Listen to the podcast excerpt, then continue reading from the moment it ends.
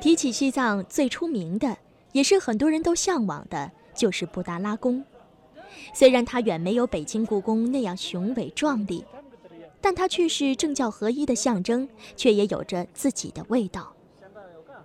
布达拉是梵语，意思是观世音修行的道场。布达拉宫海拔三千七百五十米，有两千多间房子。我们的随行导游甘巴是地地道道的藏包，说起布达拉宫，就像介绍自己家一样熟悉。布达拉宫呢，就是七世纪松赞干布时期修建的，那距今有一千三百多年的历史。当时呢，松赞干布在修建一个修行的洞，然后就是红宫上面，然后呢慢慢扩建一千间房子。后来呢，就是因为战争累积，等等，就是引起火灾的，啊，只要只剩下两个殿堂，其余的都被。干巴告诉我们，布达拉宫分为红宫和白宫。白宫是达赖喇嘛起居生活和议政的地方，红宫是从事宗教活动的场所。而白宫又分为东日光殿和西日光殿。东日光殿的意思就是阳光很充足的地方，是十三世和十四世达赖喇嘛的寝宫。就是布达拉宫的这些这些壁画呢，都是那个几种矿物原料写的，比如说金粉啊，就是红珊瑚、绿松石等等等那种磨粉以后写的。这些的话就是几几百年都不不会褪色。布达拉宫乃佛教圣地，来到这里是不可以随便摸、随便碰的。但有一样文物是可以触摸的，这就是松赞干布曾经用过的一口锅。有一个锅灶呢，就是七世纪那个三十三代藏王松赞干布曾经用过的一个锅灶，铜锅石灶。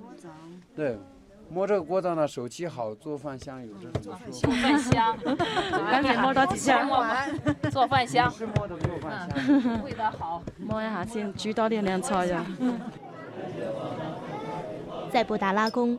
我们也看到了西藏僧人最高级别的藏化方式——塔藏。就是西藏有几种藏法里面的话，就是最高级别的，只能就是高僧活佛才可以就是用那个塔藏。比如说达赖喇嘛和班禅大师的话，都就是真身供奉在里面。整个灵塔呢，就是檀香木打造的，然后呢，外面呢就是用那个纯金包起来的。它呢分就是塔基、塔座、塔品，那个球状形部分呢叫做塔品，然后塔顶。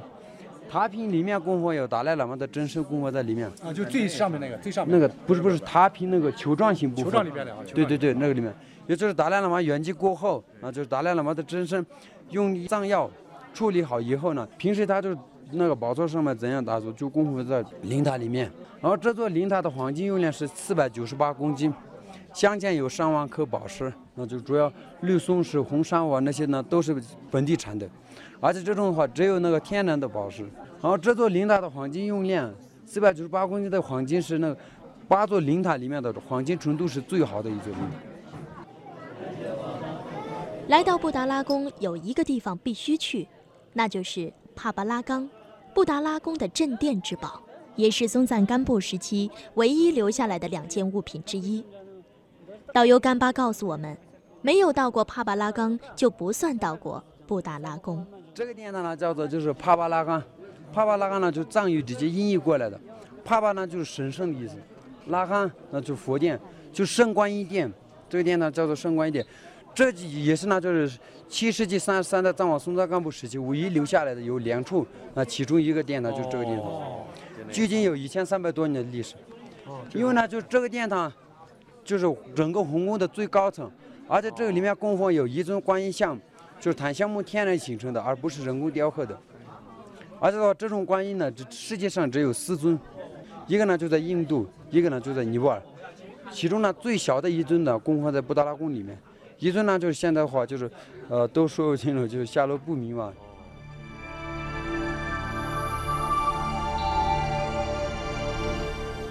关于帕巴拉冈里的这座观音像，还有一个故事，传说。当年松赞干布在修建红宫的时候，不知道应该供奉哪尊佛像。观音菩萨托梦给他说，让他去尼泊尔和印度寻找一座观音像。于是他便打扮成比丘的模样，来到了印度和尼泊尔交界处的一片森林里。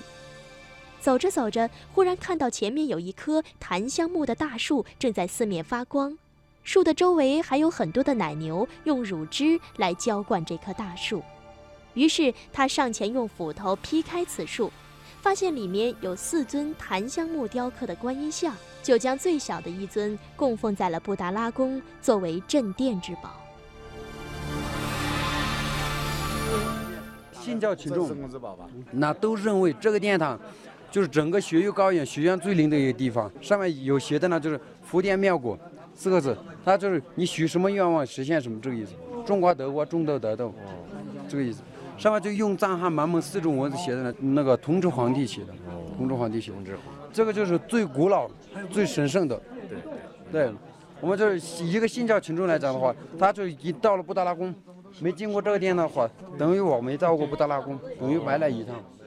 就发现，正如干巴所说，在布达拉宫附近，我们遇到了很多从西藏以外的地方磕长头到此奉拜的群众。也许在他们心中，能够到帕巴拉冈应该是最高境界了。正因为布达拉宫是佛家圣地，导游干巴告诉我们，来到这里有一些规矩。是一定要知道的。宫殿也好，进寺庙里面，可可以看到就是三三排梯子，比如说在这里有三排梯子。我们是信教群众也好，我们都是从左上右下，正中间是高僧活佛上下地地方。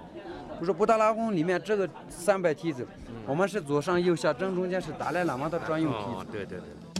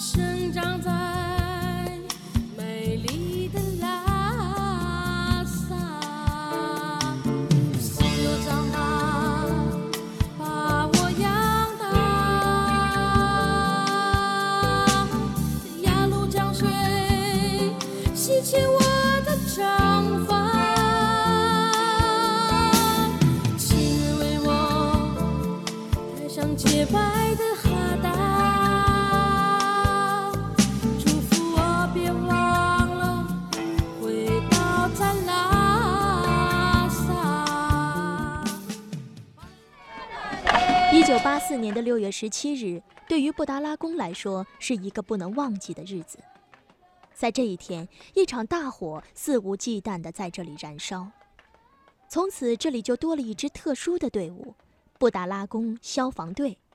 队长在谈到消防队情况时，透着一份自豪。八四年六月十七日成立一个消防班，刚开始六到七个人。这消防设施，当场我们进来的时候呢，就是主要就是手提式的这种。这个干粉灭火器和这个幺二幺幺，其他没什么。现在的这个消防设施呢，既有我们高科技的这种各种的这个装备嘛。这个寺院的隐患其实不在宫殿，其实在住宅区。每个僧舍家里面就是微波炉啊、电炉、香炉等等，像这样子专门有这个提醒他的，一旦出了事我报警的电话号码一类的。然后呢，它的隐患呢比较小。消防队长告诉我们。为了保证布达拉宫的消防安全，消防队队员们的工作非常细化，也非常明确。他是这个工作责任比较明确，嗯，然后电工就是电工，水工就是水工。一旦出了这个事话，就是也可以说是每个工作岗位职责都不一样，就是按照那个一动一动出动。然后我们消防每年都要搞这个。啊，这个真实的演练，就假设这一个火场在哪个地方，初期的火灾我们去扑治，扑治的同时，第一个就搞的就是文物疏散，文物疏散是最主要的。为什么西藏的建筑会倒塌性的啊？比如说布达拉宫里面是了一个小火花，即就就会倒塌。然后呢，每个项目都也有文物疏散组，这个医疗组啊，什么都基本上是业务消防的，就是了如指掌的这些培训。